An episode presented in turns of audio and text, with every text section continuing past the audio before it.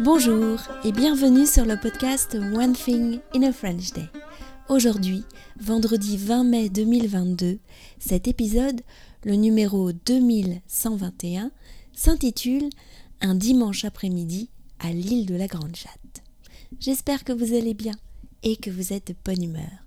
Je m'appelle Laetitia, je suis française, j'habite près de Paris et je vous raconte au travers de ce podcast un petit bout de ma journée.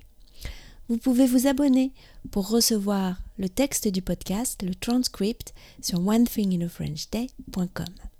Aujourd'hui, dans le transcript avec notes, qui coûte 5,90€ par mois, je continue la balade en photo dans mon quartier et je vous emmène jusqu'au pont de Levallois. Vous allez voir, il y a une raison. Nous allons aussi parler de comment raconter une histoire en français en nous appuyant sur cet épisode et sur celui de lundi, car nous avons tous des histoires à raconter, n'est-ce pas? Un dimanche après-midi à l'île de la Grande Chatte. C'était un dimanche après-midi, deux semaines avant l'élection présidentielle. Michaela et moi étions partis nous promener aux alentours de l'île de la Jatte. Je crois que je vous en avais parlé. Le peintre Sera y a peint un tableau intitulé Un dimanche après-midi à l'île de la Grande Jatte. Quelque part, ça n'a pas changé. On y vient toujours pour s'y promener le dimanche après-midi. Ce que je ne vous avais pas raconté, c'est qu'en passant sur le pont de Levallois, j'avais cru reconnaître une personne. Michaela, on dirait la jeune femme de YouTube. Ah oui? On va lui dire bonjour?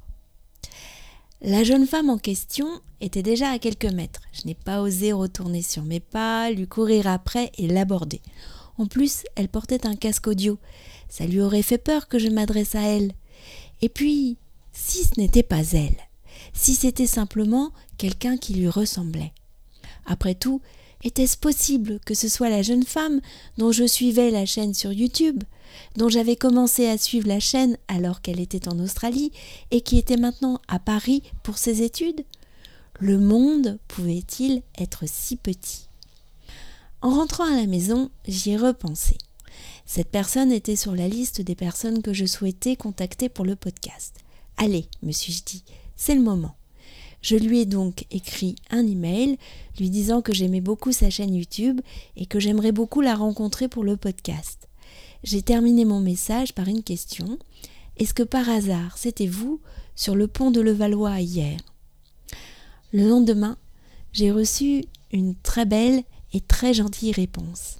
Eh bien, devinez, oui, le monde est parfois petit je vous propose de faire la connaissance de cette très sympathique jeune femme dès lundi. One Thing in a French Day, c'est fini pour aujourd'hui.